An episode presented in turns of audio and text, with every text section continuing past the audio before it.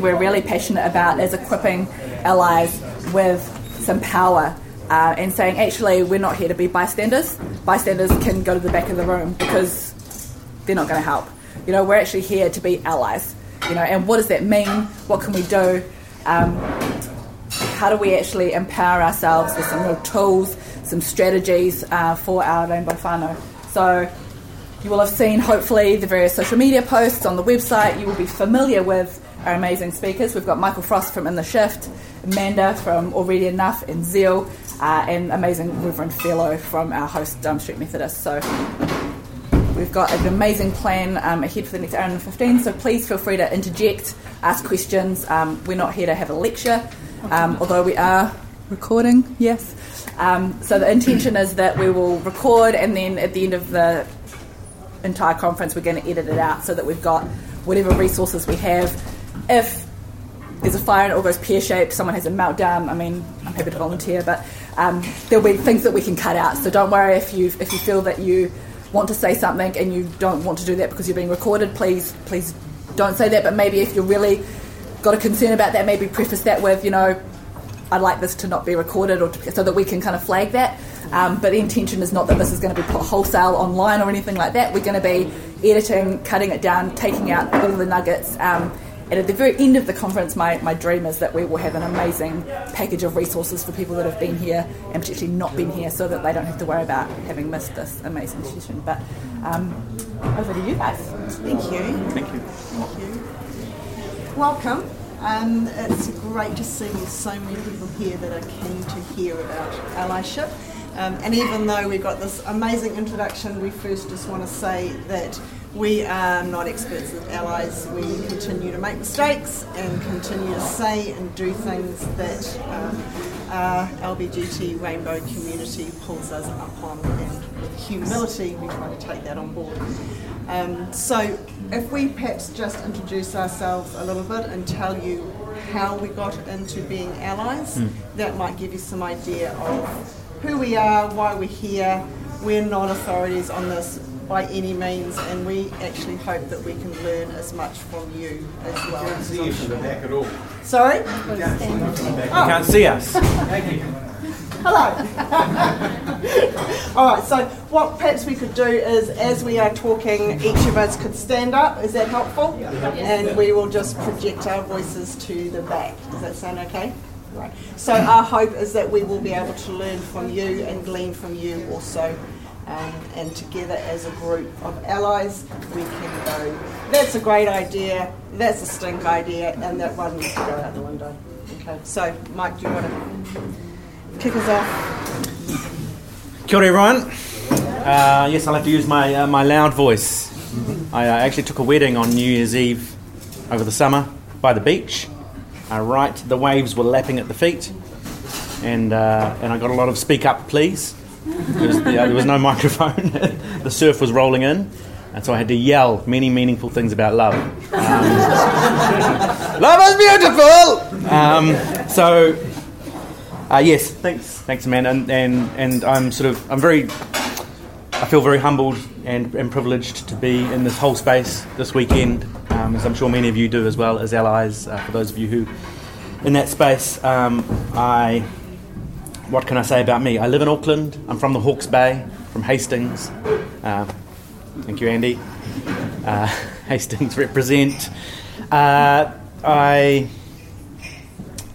came from or come from a very um, sort of conservative Pentecostal background in my life, uh, and over the last mm, 15 years, I suppose, have been on a journey of pulling apart a bunch of that, and then uh, in the process of, of examining that, reflecting on it, um, have seen the ways in which the beliefs I inherited have caused great harm to LGBTQA um, QIA plus folk and have felt a responsibility, I suppose, as someone who has been a part of that conservative space, to try as, as much as I can to undo the beliefs that have led to that harm and to try and find ways to um, re-inform, re-educate and reshape the conversation going forward uh, in ways that will lead to flourishing. So that's, I guess, what drives uh, the, some of the work that I do.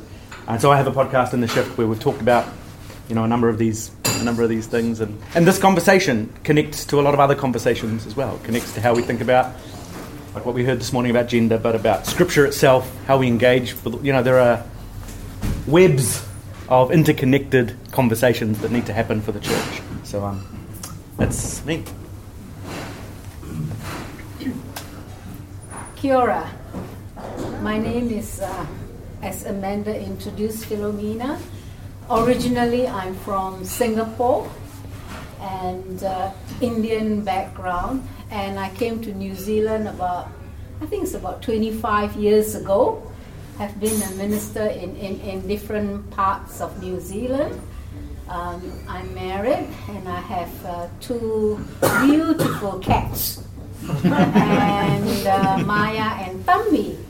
And uh, Tambi in my language means little one or vulnerable one. Maya is the mysterious one in my language. Uh, someone just asked me a few minutes ago, he stopped me and he said, Why are you so kind to us? It's like, what's the catch in being an ally? You know, accommodating us. And um, I, I, want to uh, begin with a prayer which I love. It's by a cartoonist, an Australian cartoonist. And uh, he had written this, and um, God help us to change, to change ourselves and to change our world, to know the need of for it, to deal with the pain of it, to feel the joy of it, to undertake the journey without understanding the destination, the art of gentle revolution. It's by an Australian cartoonist. I think it's Michael Wick. Yeah. And uh, and uh, the why I'm an ally. I became an ally a long, long, long time ago. It started with my own journey my journey as a migrant here and uh, the need to feel accepted, the need to fit in, the need to love. And as I got involved with community, I begin to hear stories of the uh, individuals from the LGBTQIA plus community and they shared a lot of their stories. They were heartwarming, some were very broken, some were uplifting. And I found that there was a common thread going through, and that is the deep longing to fit, in, the desire to be accepted as who you are. I'm an Asian colored woman. And, and, and, and the desire to be loved. And and that is i think was that energy that i got from the people around me look i want to stand by you and i want to do something and as a minister I can say, I mean, everybody has power, but William Carey's movie, I've got the power. Remember that, that movie? yeah, just saying it. And, and, and, and it's like you're empowered by God. I mean, and, and I, I felt that, okay, that will give me a greater platform to bring about change. And that's why I'm an ally. So for me, why be an ally? What is the meaning of ally? Is someone who advocates and who is the voice of a community, it could be a marginalized community, any community, and uh, to, to stand by that other than their own. That's how I identify as being an ally. And also, if you, I feel that if I cannot be the voice for any marginalized community, then I cannot be the voice for the LGBTQIA plus community. It just starts with that. For me, it's like our philosophy, yes, open hearts, open mind, open door. So I feel that it starts with that. That's it. Mm, uh, Kia ora, I'm Amanda. Um, I'm come down from Auckland. My background was in Anglican and Open Brethren. There's a bit of a mix there. So I grew up in an environment where women weren't allowed to be in positions of leadership. In fact, even if you were part of a worship team, which I'm not because I'm tone deaf, um, you could only do that with the covering and prayer of a male. It wasn't until my husband and I went to Bible college in 2000 that I actually discovered I had a voice and I had something to say. In that time at Bible college, I did a lot of wrestling with God and it felt incredibly uncomfortable and also unfaithful to ask questions outside my comfort zone and my confirmation bias what I discovered was that God wasn't putting these restrictions on me, but it was my church tradition that had done that. What I also discovered was that I had been living as a second class citizen in my own church community and also perhaps in my environment outside that community also.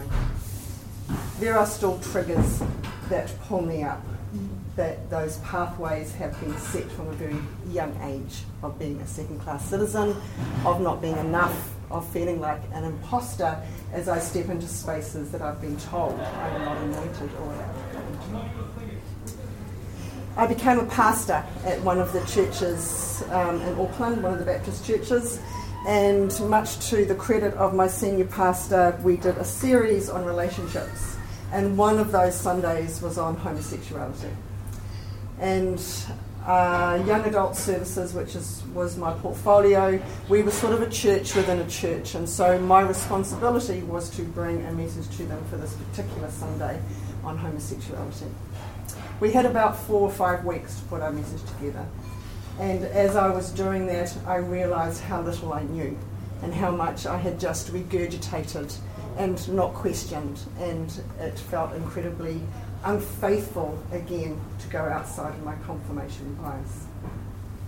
I did the very best that I could. It's not a message that I would give today. Um, it was one more of tolerance, but it was also part of my journey.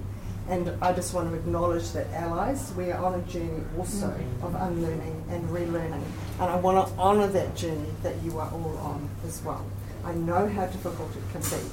I know how unfaithful it can be. I know how fearful it can be to even have a conversation with someone that you know might have a different perspective to you. But what changed for me is I was preparing for this Sunday on homosexuality. We were sitting around a table as a group of pastoral leaders, and I had what only I can describe as a holy encounter. So, there with my pastors, I just started weeping and I couldn't stop. And the only thing I could say is, what if we've got this wrong as well? What if we are as wrong about this as we have been about women in ministry?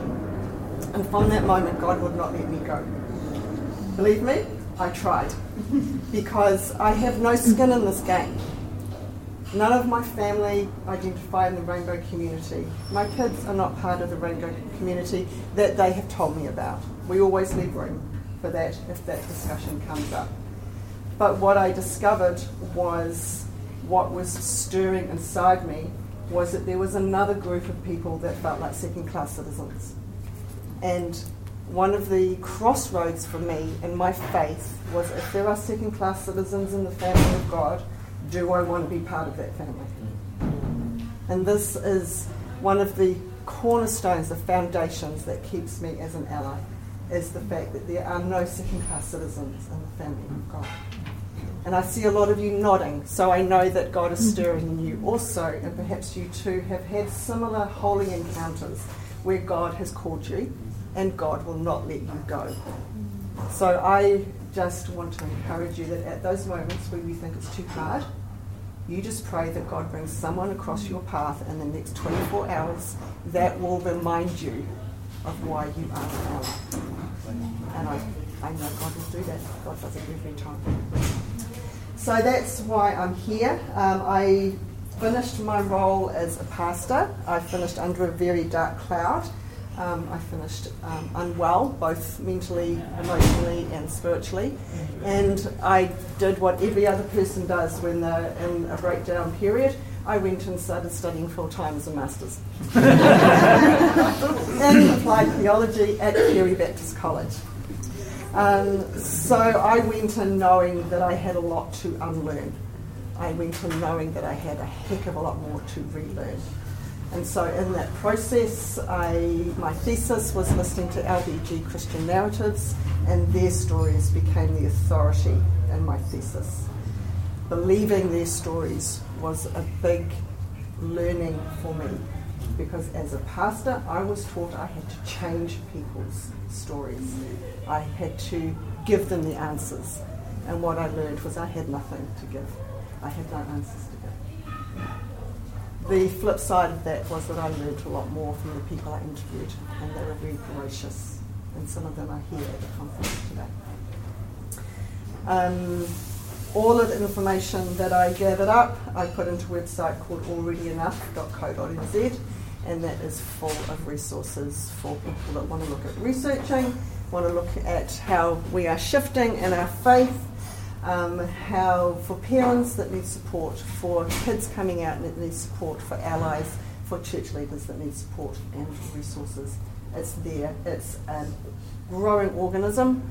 Every time I come across a new resource that I get to go through or has been recommended, it gets loaded up on there. So it's your one-stop resource place to go for that. So that's a little bit of um, shameless um, self-promotion. Not for me, but for already enough, because the site is, is for all of you and everyone else. Yeah, so that's why I'm an ally. Um, I have learned the hard way that I do not belong to the rainbow community. I am a supporter and an ally of the rainbow community. So I get to stand on one of the four corners of the boxing match that they are in and they are fighting. And I see my job when I am invited to step up, not into the ring, but to keep the rotten tomato throwers out of the way and, if necessary, to get them out the door.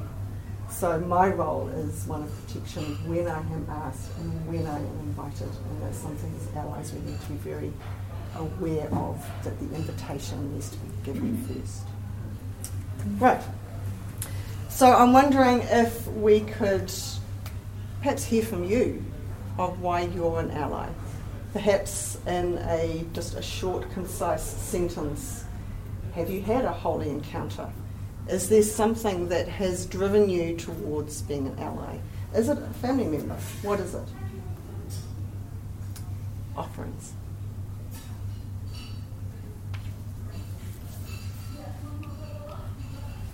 Don't be shy.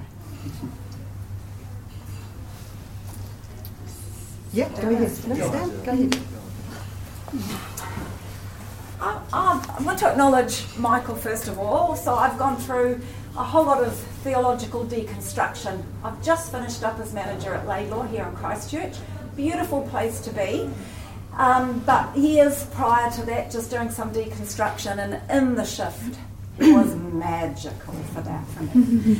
For Amanda, um, just a great help in the um, Already Enough. Um, Sean, my husband, who's in here, is pastor at Ilam Baptist, just started a month ago. Their job description said, We want someone to help us on our LGBT journey.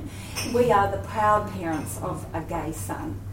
Um, and your place here has been so welcoming. I came here yesterday, sat listening to the human rights stuff, and just found myself at home. I still don't have words to why I feel at home, um, except maybe this is just a beautiful space for me to have grown into as a mother, as an ally, and just feel like this oozes inclusivity. Um, so my, our son came out just over four years ago. Um, won't go into that whole story by any means.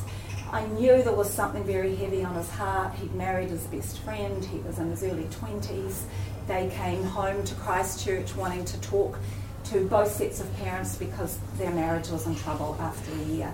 So I figured that um, there was either some infidelity or my son was gay. And I think I had always known somewhere in there that that was the case, but I would not have known what to do about that. So um, he has just given us the most wonderful gift. And when he came to me just before we were going to have our conversation, as he came to the family, um, I just said, How would I want someone to respond to me? So I looked at him and I said, Honey, there is nothing you can tell me that will make me love you less. And I could just see the relief on his face. And so from there, it hasn't been, well, it has actually been a relatively easy journey because of my deconstruction in other ways. But I've just remembered one wee story, I will be quick, sorry, that retrospectively was my God moment. And Sean and I had been church planting in Mount Wellington in 1990, early 90s. Can't believe that's 30 something years ago, for goodness sake. Um, and we started church planting in the Baptist movement through children's clubs. And we had a young girl, Camilla, come to our club, seven or eight years old, absolutely loved it. She loved hearing about Jesus.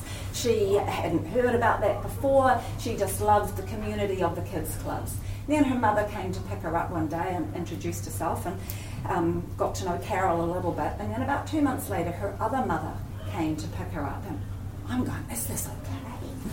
You know, it was so naive of me to even think, what sort of relationship should I be having now? And um, as the couple of years went on, both her parents were very happy for her to come to us in our house. They entrusted their daughter with us. Camilla wanted to come to church, um, and so she would, you know, two or three years down the track, involved in our community as a child. Her parents didn't come because in the 90s, a little further back than now, they um, knew probably church was not a very inviting or welcoming place. We tried to make it that way, but they certainly had their guard up. Um, the end of the story is Camilla wanted to grow in her faith, and Carol and Claire knew that they didn't have what Camilla needed to help her grow. I still find this quite emotional. They came to Sean and I and said, Would you be Camilla's spiritual guardians? It didn't strike, it, I, I felt very privileged at the time, but now that my son is gay and I feel that the scriptures have opened up in such an alive way. Like this morning with Steph was amazing. And I just thought, these beautiful women entrusted their daughter to us. But what have we done in return? We certainly haven't been as embracing as a Christian community. So I feel I want to be an ally because of my son, but I feel I need to be an ally as a Christian. Mm-hmm. Uh, there is no other choice for me. Yeah. Anybody else like to impart? Um, kia ora, I'm Andy, um, and for me it was really, uh, I grew up in an open civic situation as well, so um, women, I could give all the reasons why women shouldn't be able to participate, and I could argue that very, very clearly, um, until I experienced a woman preaching and went, well, that doesn't make any sense because that was amazing. um, and so that shook everything. Um, and then uh, a few years after that, uh, my brother got married and then divorced really quickly. And then I had to process, well, I had very black and white views on divorce. So what does that look like? And it, it was just these gradual stages of unpicking. And so having become very feminist in my theology, um, and then exploring that world, and then it's sort of led from there. And, and the um, the other thing was working in a workplace where um, a lot of my colleagues were lesbian and didn't at all match the stereotype that I'd been given as a uh, Christian growing up. So um, here was this thing that they were supposed to be like, and that wasn't what they were like at all.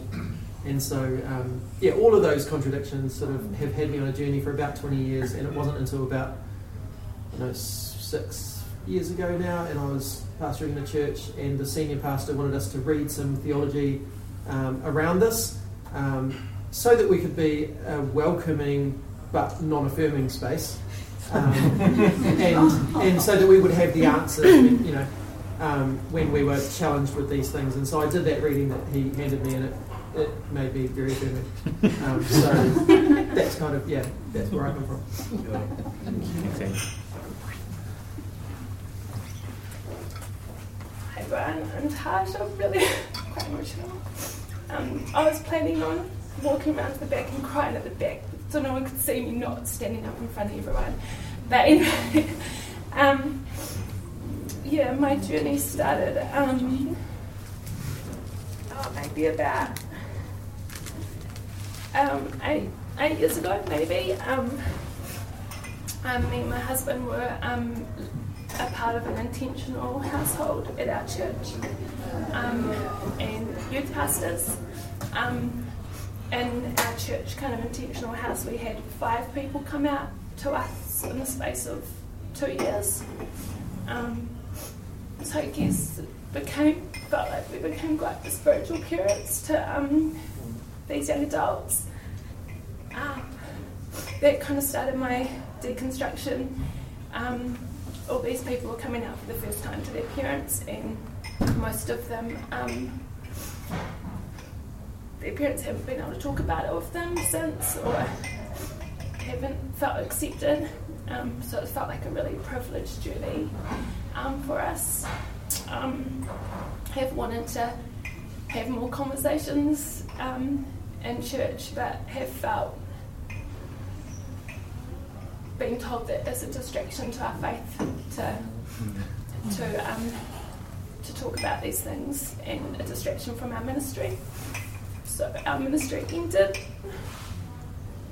just over a year ago, and uh, I think I feel most emotional and most inspired by you guys because I feel like I've lost my voice and I want to fight to again in this space, but I'm really scared.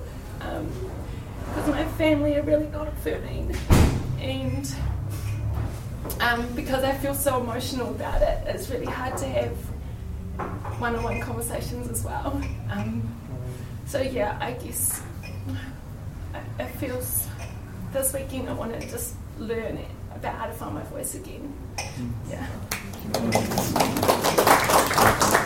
Thanks, Tash. Yeah, yeah. The, the empowerment comes from God. It is not, I, I, I center before you and I don't have the right answers to be an ally. I'm still learning and still unlearning. But being an ally is not an easy journey. We are embarking on a journey. Like the guy who ah, I can't, can't remember his name asked me, Why are you kind to me? And I said to him, We are on a journey.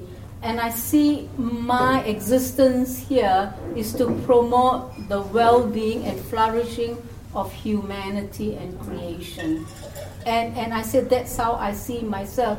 But being an ally over the years, you have I had to take risks.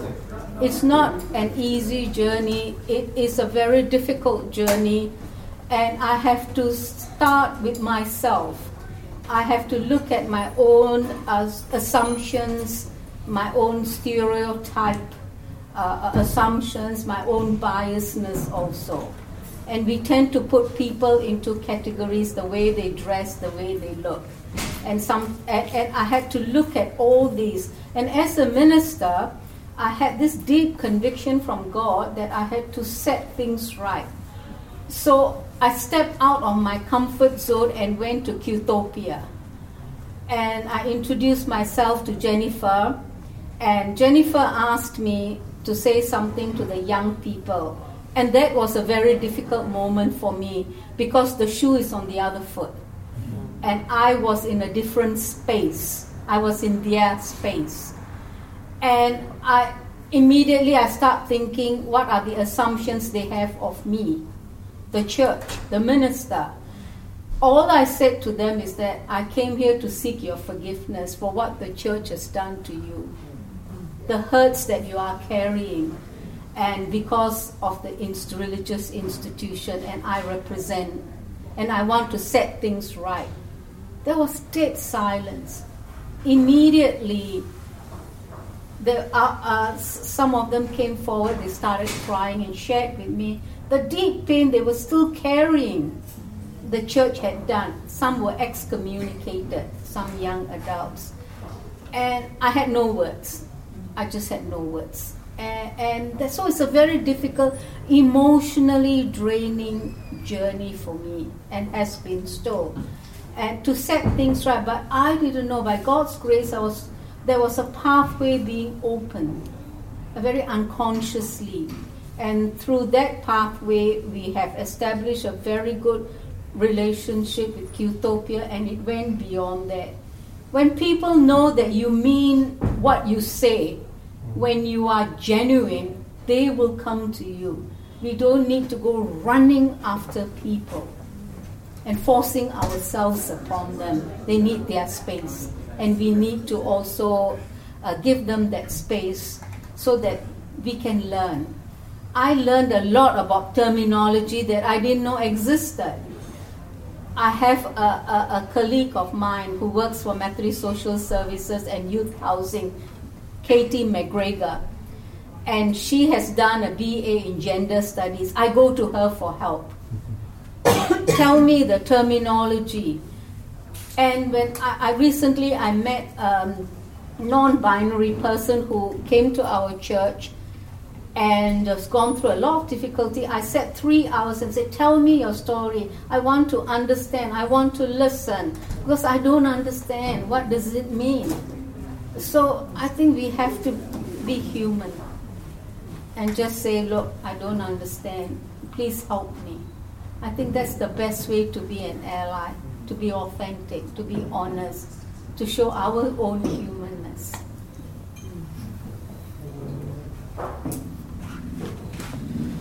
Um, I just want to acknowledge, I suppose, the. Um, I think this whole weekend, just the level of pain that can be in the room as we have these conversations, uh, and that in this space, even as allies, there is loss involved. Um, and I think it's it's it's important to hold space for that for a couple of reasons. Um, one is because that's just a healthy human thing to do, is to actually uh, be in touch with um, what hurts. And I think for me as an ally, one of the other reasons being in touch with that is so important is because I think, you know, I, some people here may have experienced, I don't know, loss of um, jobs or relationships uh, for being an affirming person, maybe for being an ally, maybe for advocating for the LGBT um, plus community and that can be hard. And how much harder is it for those for whom this is not a perspective they hold or a, a ministry thing they do, but is in fact uh, about their very selves, you know? And so, um, even as I tune into the challenges of the journey for me as an ally, for me, in a sense, that is fuel for the work of, of justice. Um, because my experience is uh, not at the centre of this conversation, actually, you know. And, and I guess one of the things I've reflected a lot on is that people like me, you know, I'm a, I'm a cis, straight, white man with a podcast. Um, classic. Uh, a beard and a podcast, true. Oh, yes. Um, you know, the, the world is set up for me, and I am used to being at the centre of the conversation. And that just kind of is. You know, that is the way our culture is, is designed. We heard a bit about that this morning in, in some respects. Um, although I was never very good at being a Christian man in the way that I was told. Um, anyone who ever went to Christian men's conferences? Anybody? No, they were weird things. a lot of uh, the, oh, the women's ones, princess and daughter of the house or something. I, I was anyway. I, there was a lot of pie eating and push-up competitions, which um, the first one was better for me than the second. Um, the, um, but you know, I, the, the, the world, and in particular the world of the church, is set up for people like me. And in this conversation, I think sometimes um, one of the things I'm learning, continuing to learn in this space, is that even as I advocate for um, the liberation and the, the place of LGBT plus folk in the church, um, I am doing so in a way that must be comfortable with me being decentered, you know? And the temptation sometimes for allies is to um, see ourselves as the, the heroic rescuers. Um, maybe even not consciously, but sometimes just subconsciously, still seeing ourselves at the centre, allowing people in.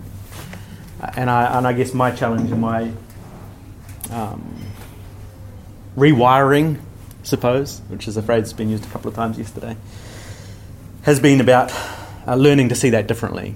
Um, I think the language, even last night, of of the, the gift of queer genius, you know, that the church is is desperately lacking because of its exclusion, um, and and I think one of the you know one of the things in I, I did my PhD research in, in theology was around um, the form of Christianity that I had grown up with and its engagement with Maori and um, Indigenous issues and, and stuff like that. And one of the things that I was mindful of as I was doing that research was what is it my place to speak about, and what, in fact, is it not my place to speak about? Um, how can my voice be one that is, is used because there is a level of privilege that comes with my voice?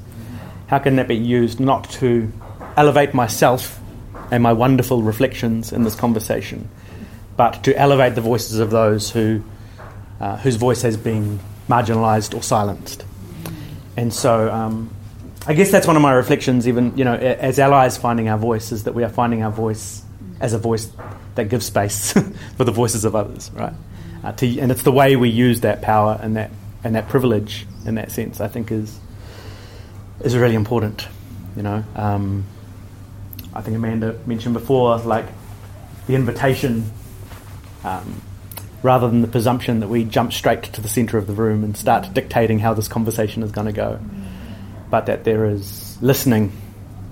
There is a willingness to um, make mistakes and to hear when we make them from other people. I think, again, for those who are used to being at the centre of a conversation, um, I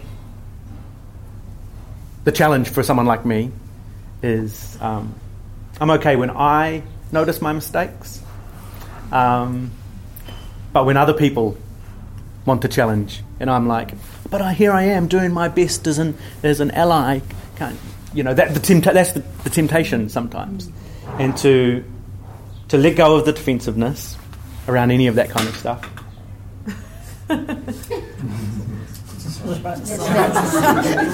it was literally a sign. Uh, and to be able to hear um, when we get it wrong, and to listen and learn and be okay with that. Um, I guess these are just the reflections that are coming to the top of my mind as, as, as, we, as we talk about this. Yeah.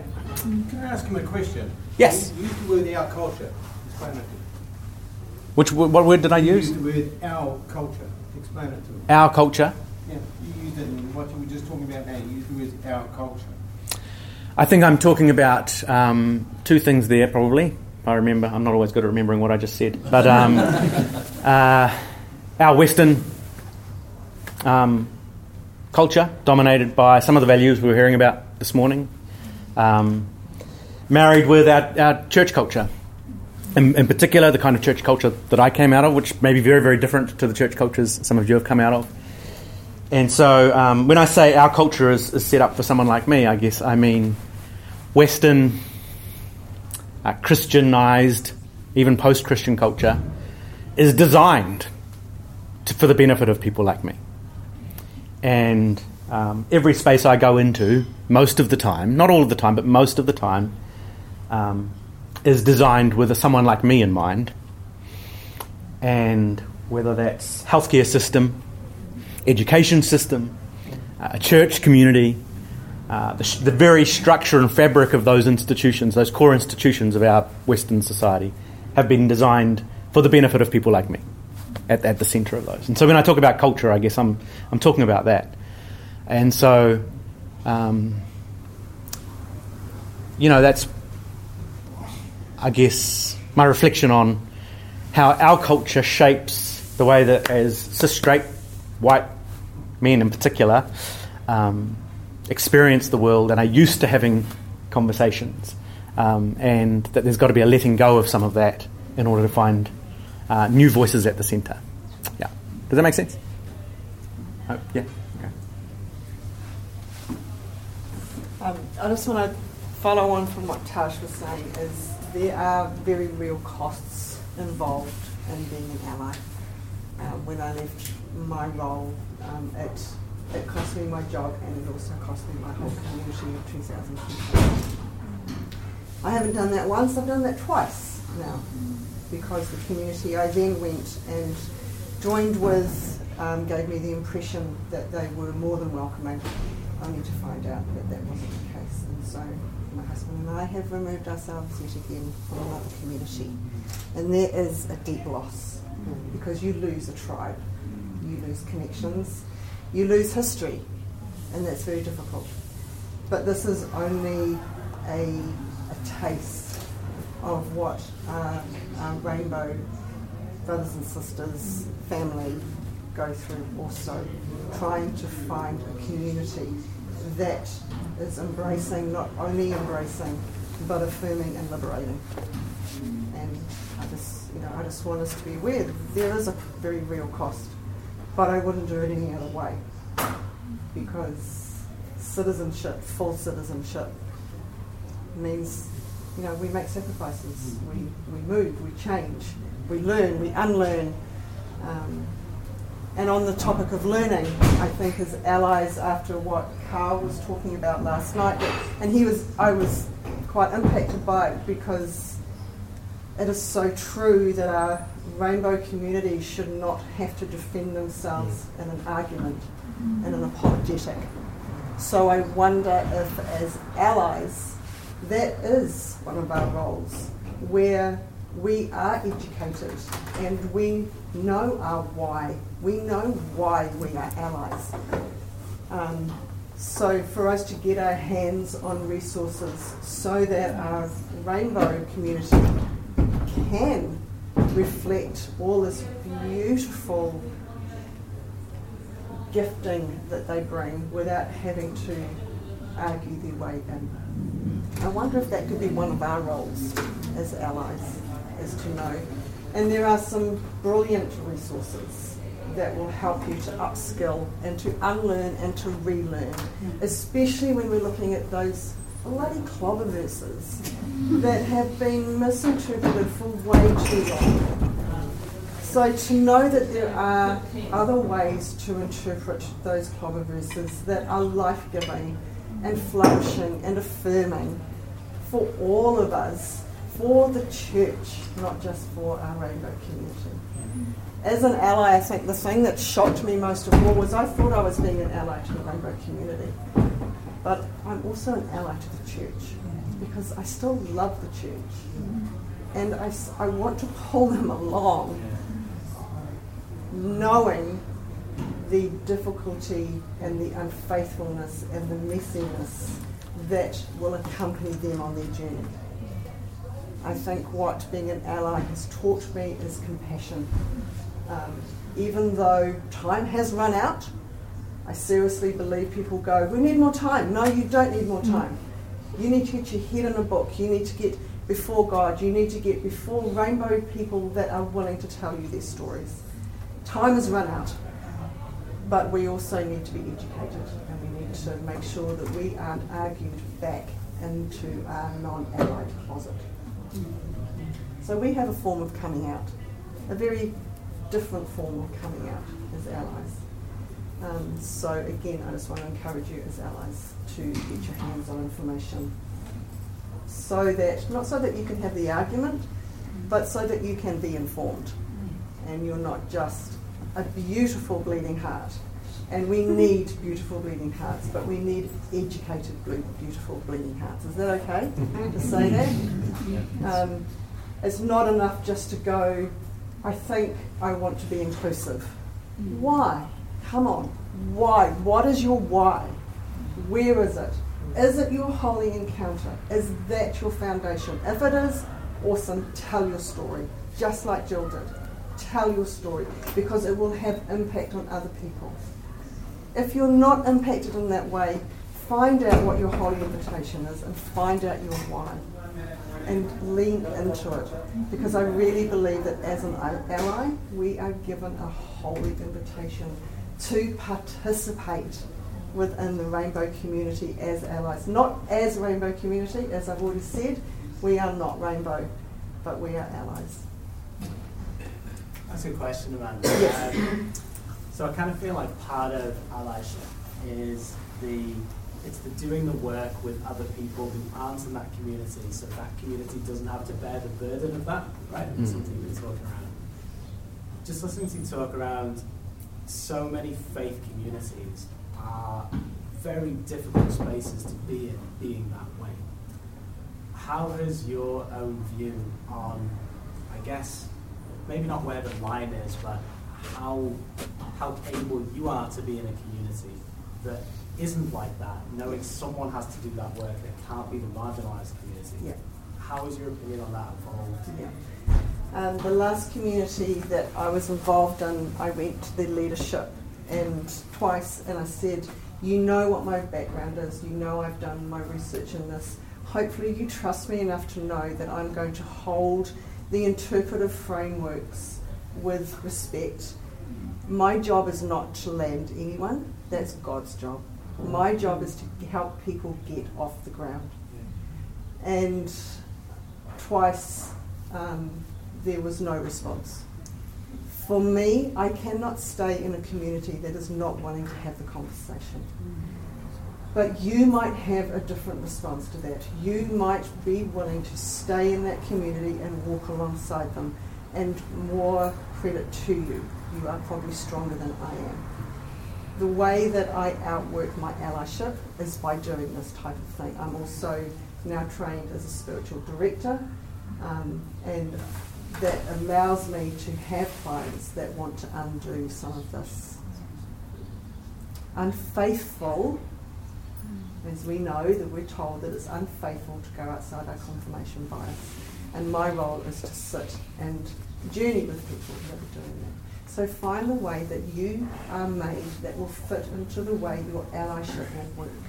It is different for all of us. Does that help? Yeah, that's awesome. Thank you. Was there another question? Okay. Yeah, go ahead. I'm sorry, I'm, it's okay, I'm not Christian yet. No, please. Thank Kia ora. Ko Yasue Topingua, de Japan. Um, um, because I proudly come here to, I met the at the migrant sector. And uh, I totally agree her openness and I'm joined to church now. I come from Buddhism country, so I'm free to learn. And I'm learning what is the church, going to church means myself. Come to church makes us peace. right? and also sense of belonging. That's right. But why not for everybody? Is my question. English problem, people welcome. Disability, welcome. Learning disability, welcome. LGBT, uh, for me, social. But I'm mm. very happy to meet Philo and um, want to support this church. Like a bridge person. And the refugee migrants se- sector, I know young people are suffering, but can't tell. Mm. High risk to speak out. Some cu- culture not allowed to discuss this issue. Uh-uh. Mm. so, in the future, how we support these area vulnerable, can't say anything. Even though I'm uh, working, sorry for a little bit, mm, to be honest, social worker, I go to the office. How was your weekend? Yeah, I help, I help neighbor because he has one hand. Oh, great! I help Japanese because she was not uh, confident of English. But I say I help the guy want to be a women's dress. I take him to the shopping. this is a society, true. Mm-hmm. So I have not say to keep my position. This is I want to change. I want to support lesbian uh, yesterday, and the people react, oh, it's great, you did a great job. This is I want to be. And also, uh, religion world changing because now, maybe five or six years ago, one gay monk stood up. I'm a gay. One job is my I'm uh, makeup artist and like him is face.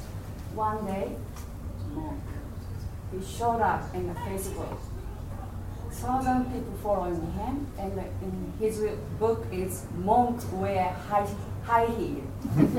translated now English. So Buddhism also changed. Mm-hmm. So why we can't change? Mm-hmm.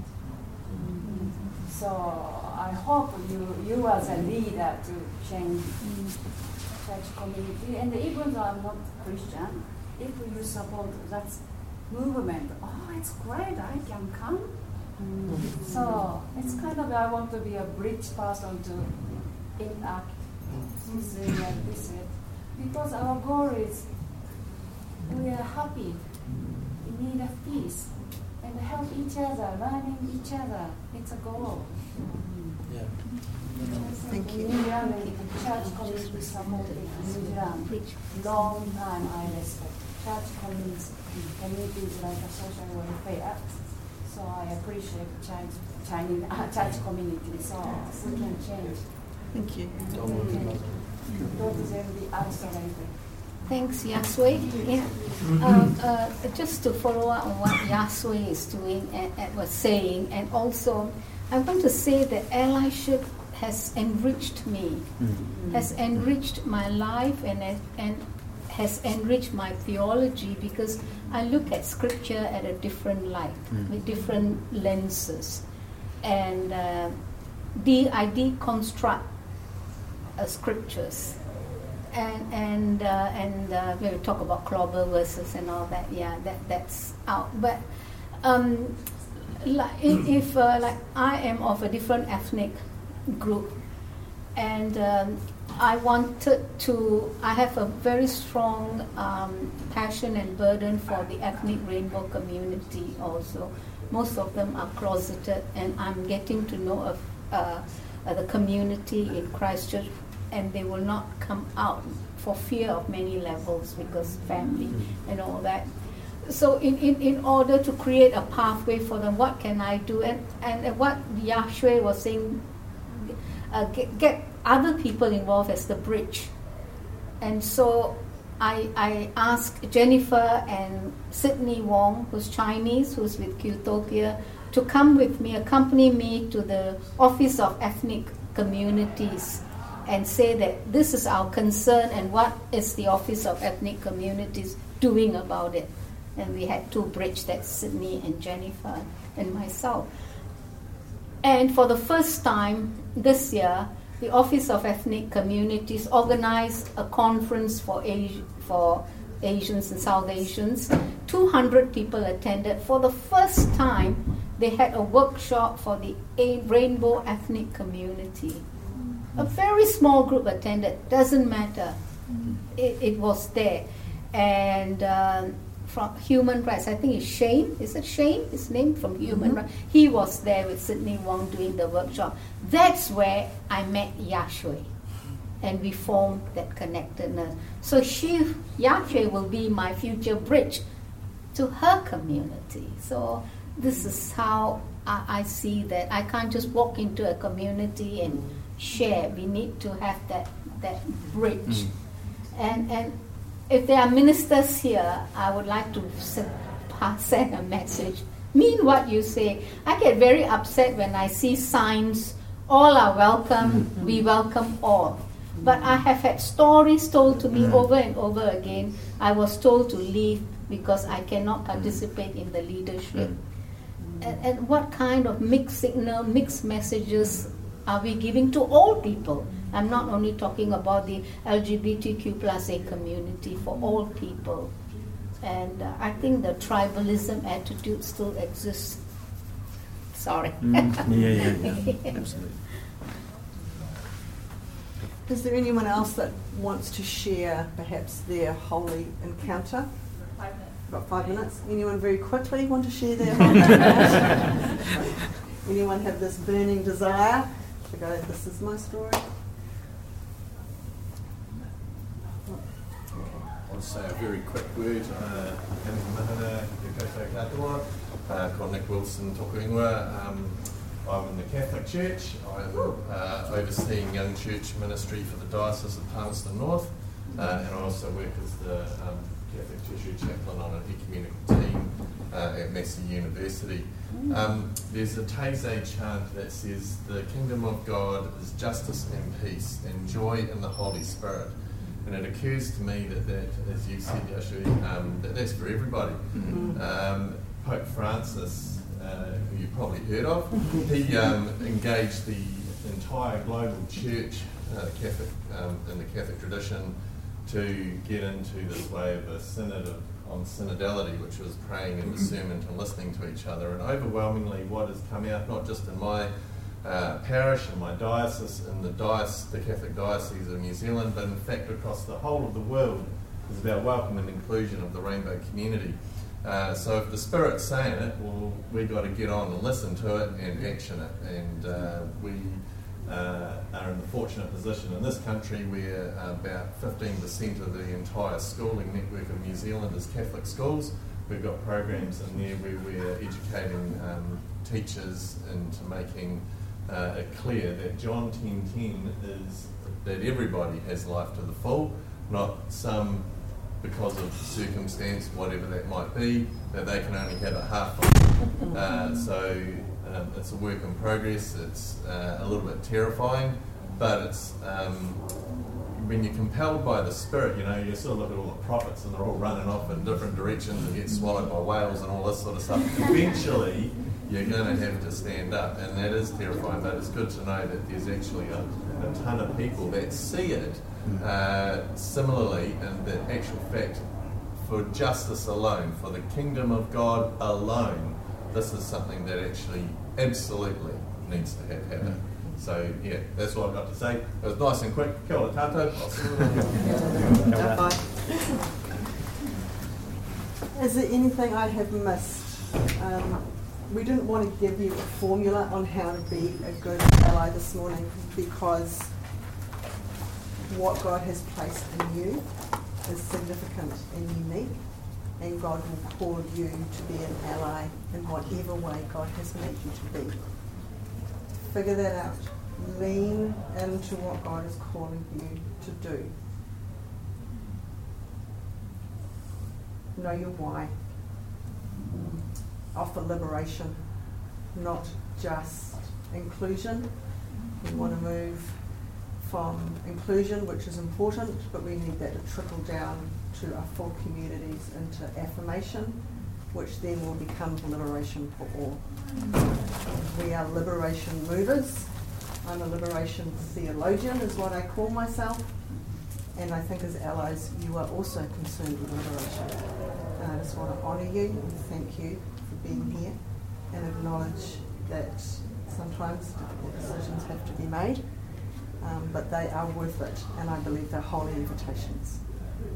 thank you. Thank you for sharing. Thank you for listening, and we hope that you continue to enjoy the rest of the conference.